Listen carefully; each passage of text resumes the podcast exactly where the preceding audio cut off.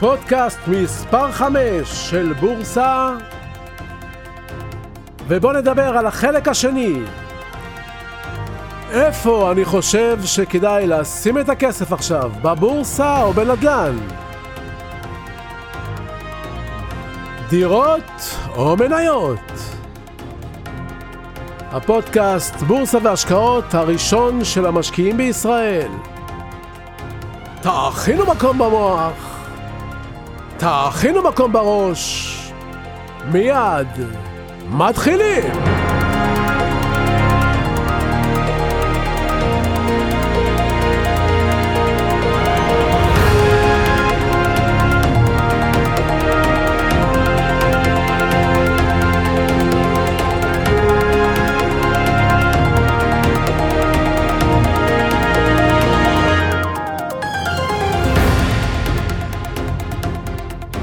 לפני שאנחנו מתחילים, אני מבקש, תחשבו על זה.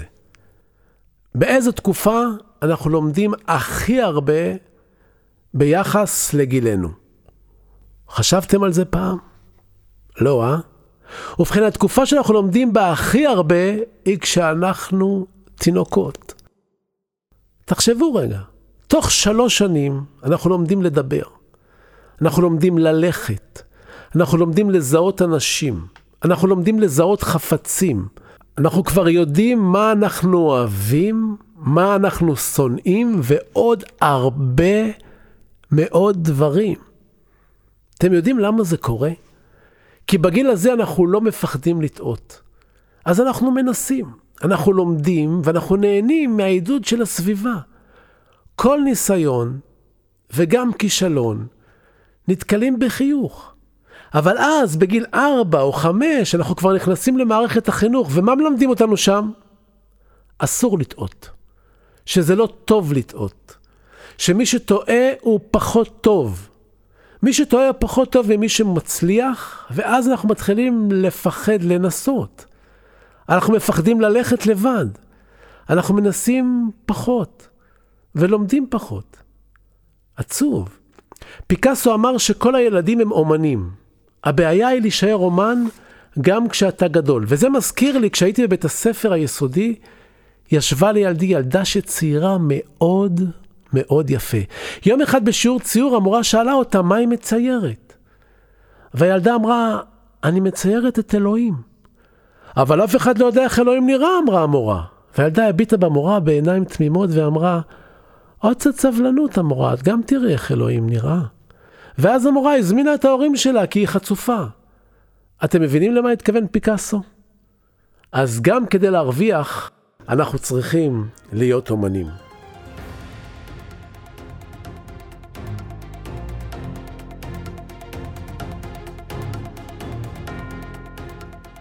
שלום וברוכים השבים לפודקאסט בורסה והשקעות. אני צביקה ברגמן והיום בחלק השני של הפודקאסט מניות או דירות. בפודקאסט הקודם דיברנו על מחירי הדירות. מדוע הם עלו במשך 12 שנים ברציפות מאז משבר הסאב פריים. כדי להיות אומנים בהשקעות אנחנו חייבים לחזור ללמוד, לנסות ואפילו לטעות. אז אחרי שמחירי הנדל"ן עלו מאז 2008, החלו באוצר לנסות ולעצור את עליית המחירים בעקבות מחאות חברתיות. הם ניסו בצורה של גזרות כלכליות על המשקיעים. אם בעבר אפשר היה לקבל 90% משכנתה, היום כדי לקנות דירה להשקעה אפשר לקבל רק 50% משכנתה. כלומר, אם אתה רוצה לקנות דירה שנייה בשני מיליון שקלים, אתה צריך להביא מיליון אחד מהבית. מעבר לזה, העלו עם הזמן את מס הרכישה ל-8% על דירה שנייה. כלומר, אם קנית דירה להשקעה בשני מיליון שקלים, תצטרך לטפטף למדינה 160 אלף שקלים מס. כלומר, העסק של ההשקעה בדירות הפסיק להיות אטרקטיבי. משקיעים יצאו מהשוק, הביקוש החל להיעצר. המחירים בסוף 2019 הפסיקו לעלות. ואם לא די בכך, הגיעה הקורונה עם מאות אלפי מובטלים חדשים. 150 אלף משפחות כבר ביקשו דחייה בתשלומי המשכנתה. נתונים מראים על צניחה בהיקף המכירות עד עצירה. כמו שזה נראה כעת, ביוני 2020, עשויה להגיע ירידה לפני עלייה. ובתנאים הנוכחיים אני לא הייתי משקיע עכשיו בדירה. ומה עם שוק הנדל"ן המסחרי שהפך ללהיט לאחרונה? שאל אותי מאזין השבוע. ובכן, מאחר והמשקיעים חיפשו אלטרנטיבה לנדל"ן למגורים, הם נפלו כפרי בשל לידי יזמים מהירים שבונים ובונים. מיליון מטרים רבועים של נדל"ן מסחרי התווספו לאחרונה במרכז, ועוד כמיליון מטרים רבועים של משרדים ומסחר התווספו בשנתיים וחצי הקרובות. יחד עם משבר הקורונה, שלימד אנשים לעבוד מהבית, וההיצע הגדול, גם הנדל"ן המסחרי לא נראה לי כרגע השקעה מבריקה. ופה אני מסייג, גם מגורים וגם נדל"ן, לרבות עסקה מיוחדת במחיר ממש ממש טוב, שגם את זה יכול למצוא מי שממש ממש יודע לחפש. אז בנקודת זמן הזו, הנדל"ן לי לא נראה מציע. אבל שוב, אני מסייג, היה זה צ'כוב שאמר שרק אלוהים יודע להבחין בין כישלון לבין הצלחה בעת המעשה. ומה עם הבורסה תשאלו? ובכן, בבורסות המצב מעניין. אני אישית אוהב מאוד מצבי קיצון. בימים אלה של תחילת יוני, השווקים עולים ללא הפסקה כבר שבועות.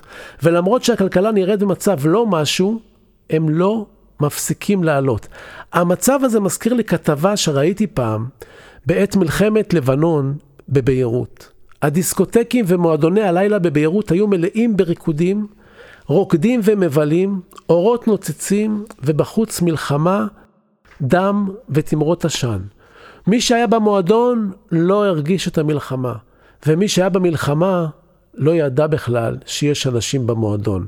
השווקים, ואני מדבר בעיקר על ארצות הברית, מלאי אפשרויות מצד אחד, ומאוד מאוד מסוכנים מצד שני. השוק מרגיש לי כמו תנין שממתין במים רדודים למתרחצי הבוקר באגם.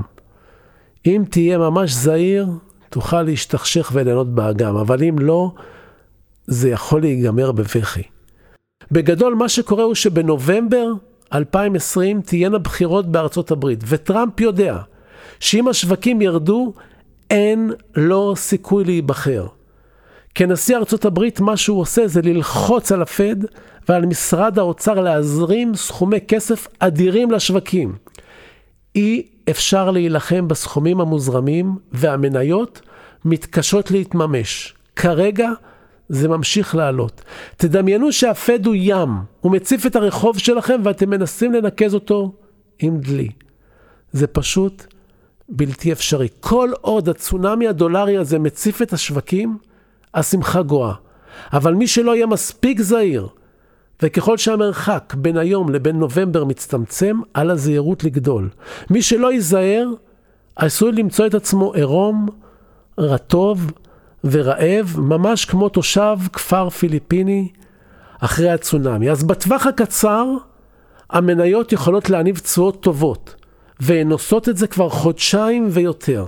אבל חייבים להיות עם יד על הדופק ולהבין כל הזמן מה קורה. כי כשהכסף יפסיק לתדלק את השוק בצורה מלאכותית, הכלכלה הישנה תתחיל להשתקף וכולם יחטפו. טראמפ הוא אומן תקשורת. כל זנב מידע חיובי הוא יתרגם למסיבת עיתונאים שתזריק עוד אדרנלין לשוק. זיקוקי דינור האלה מעוורים את המצב, אבל מי שיהיה חד ויבין מתי נקודת המפנה, אם וכאשר תגיע, יוכל אפילו להרוויח כסף על ידי שורט אגרסיבי על השווקים ולעשות סיבוב יפה מחדש. עדיין מוקדם לטעמי.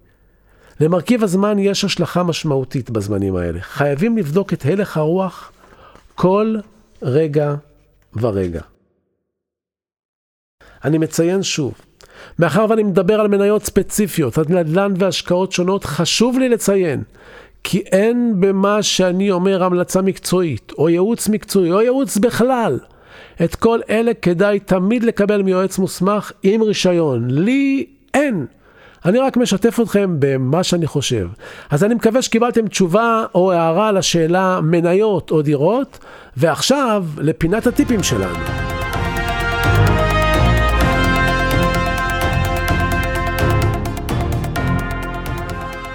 אחת הטעויות הגדולות של משקיעים חדשים עם סכומים גדולים היא שהם מגיעים לשווקים וחושבים די מהר שהם מבינים מה קורה. אחרי קורס אחד או כמה חודשים של התבוננות, הם בטוחים שהם פיצחו את השיטה ולא מבינים שהם מכניסים את כספם ואת עצמם למלכודת פתאים, משם הם יצאו כואבים וחבולים.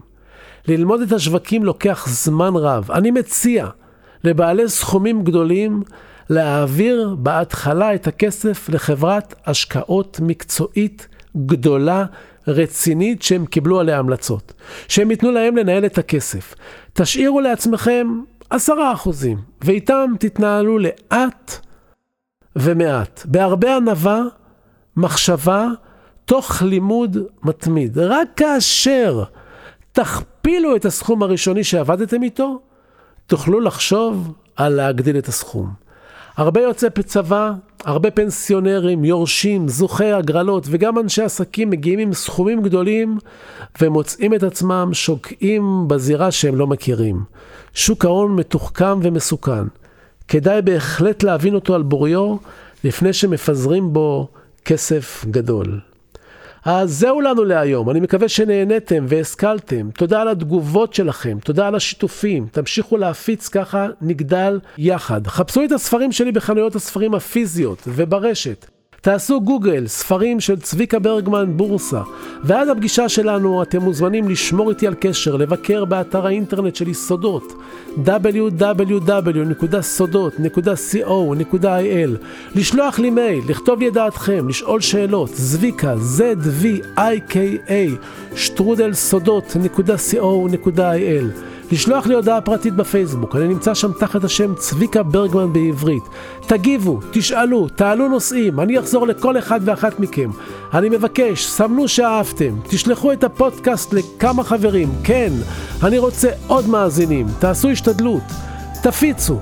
תודה רבה לכם שהאזנתם לי. אל תשכחו להירשם לקבלת עדכונים באפליקציה שאתם מאזינים דרכה. ככה בכל פעם שיעלה פרק, תקבלו הודעה. בשורות טובות, אני הייתי צביקה ברגמן ואנחנו ניפגש בקרוב.